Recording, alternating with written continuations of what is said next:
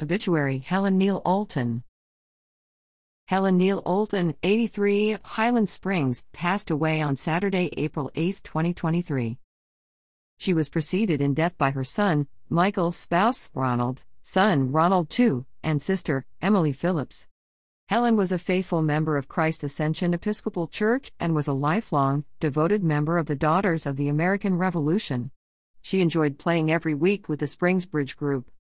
Surviving are her brother, Gordon A. Wilkins, and several nieces and nephews. The family will receive friends from 10 a.m. to 12 p.m. on Wednesday, April 19th at Nelsen Funeral Home, 4650 South Laburnum Avenue, Richmond, Virginia, 23231.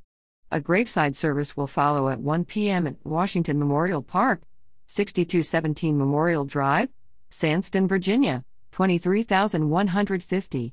A memorial service will be held at a later date.